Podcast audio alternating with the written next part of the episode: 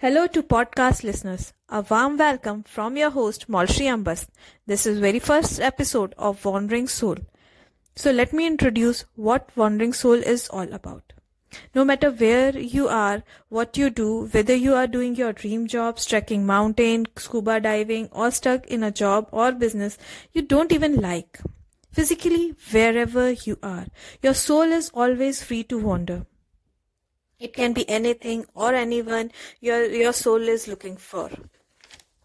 As Paulo Coelho said, we are all souls wandering the cosmos and the same time living our lives, but with a sense that we are passing from one incarnation to another. If something touches to the code of our soul, it remembered forever and affect whatever comes afterwards. These lines make a deep sense. Every soul is looking for something or someone.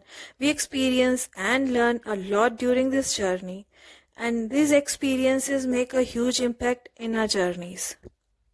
My purpose of pod- podcasting, Wandering Soul, is to make a tiny impact on my listeners' journey with my words and story. So keep listening upcoming episodes of Wandering Soul.